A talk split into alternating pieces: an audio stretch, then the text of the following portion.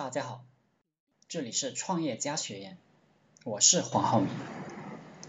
今天和大家聊的话题是打工还是创业？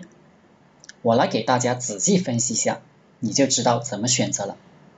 往玄了讲，生物的本能永远会选择有利于自己的一面，而文化教育会阉割一个人的意志，从而影响一个人的智商，最终做出错误的决定。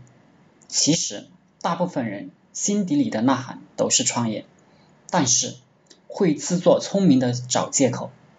我们假设一个大学生二十二岁开始工作，工作到六十岁，算六十二岁吧，好计算。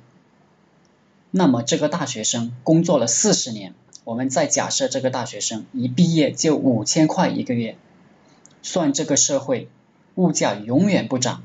这个大学生每月租房花掉一千块，吃饭花掉一千块，零用花掉两百吧，交际花掉三百，谈女朋友或者为了女人花掉五百，养小孩花掉一千，这家伙是根本不能买车买房的。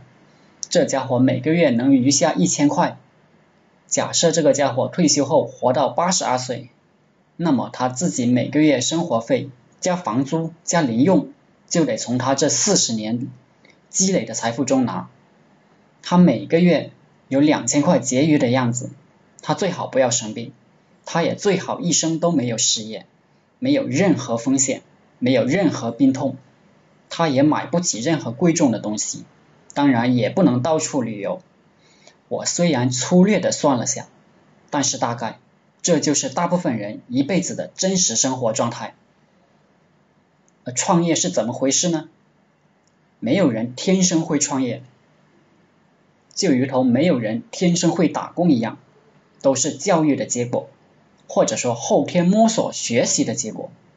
其实，打工的技能对创业没啥大的作用，打工大概用到的都是技能，而创业用的最多的还是资源整合能力、倒卖能力，有了团队玩的是管理能力。领导力、商业敏感度。我认识一个目不识丁的木工，这家伙其实是个什么也不会的人。到深圳混，租了个房子，到处骑着三轮车收旧家具。一张二手电脑桌，五十块收过来，一百二卖掉；一张老板桌，一百八买过来，四百卖掉。每天都能成交好几单。老家有个亲戚，十六岁的小孩跟着他干活，每月给人开个一千八，美其名曰带学徒。这个学徒当然还感恩戴德的感谢他给了一份工作。这种低级的生意一抓一大把，社会上到处都是卖菜的、卖水果的、卖干果的、卖海鲜的。这种创业对大学生来说简直是毫无难度。一做就做成了，利润呢，做的差的都能赚到十万，稍微过得去的二十万一年。但是大学生看不起我这个人，也看不起这种生意，所以我就钻营了网赚暴利项目。我们那里有个理发店，两夫妻开的，那家伙现在收费是二十块一个，一天从中午要忙到晚上，大概每天能理发。二十个男头左右，如果有女士做头，他又多赚些，一个月至少也收入上万，这就是很不入流的生意的收入。你一个打工的还敢小看这些小生意吗？当然，我是看不起这些小生意的，我只是举些例子，打工的白领们知道自己有多傻逼了吧？为什么要这么看重钱？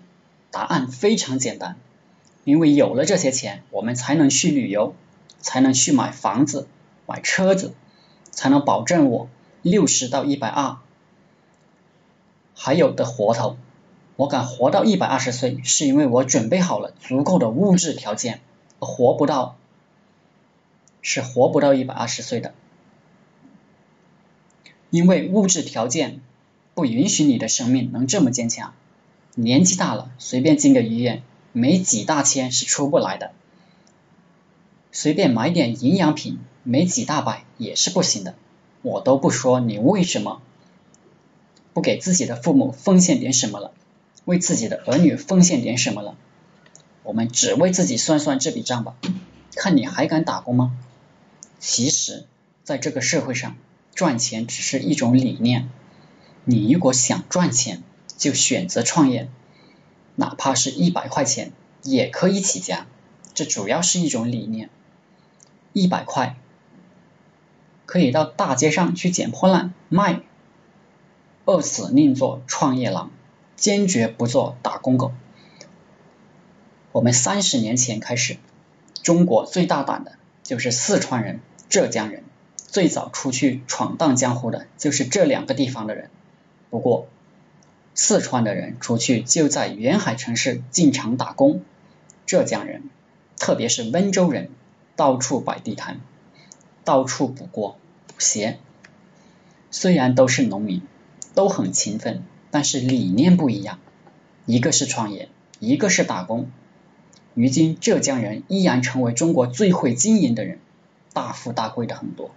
四川人年纪大了，回老家继续贫穷。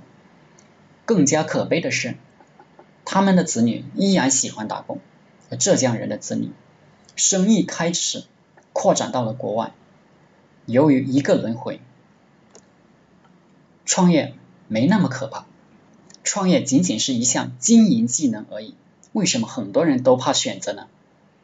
其实，在中国这个社会，没有什么保障体系，特别是对穷人，打工永远难以做到财富自由。一个人的财富不自由，人格就很难独立，不能做。不能做到为自己的孩子、老婆提供一个良好的生活环境，也不能够为父母提供一个有保有有保障的晚年，甚至他们晚年的时候，疾病缠身的时候，你也只有在旁边看着，不是你不孝顺，而是你没有资本孝顺。这其实是大多数中国人的写实，与道德无关，现实于此。所以。为了获得有尊严的生活，在我们年轻的时候必须学会赚钱，必须清楚每个人都有这样一笔账，你必须要算清楚。好了，今天的课程就分享到这里，大家可以加我的 QQ 微信六三五零八九三七，谢谢大家，祝大家发财。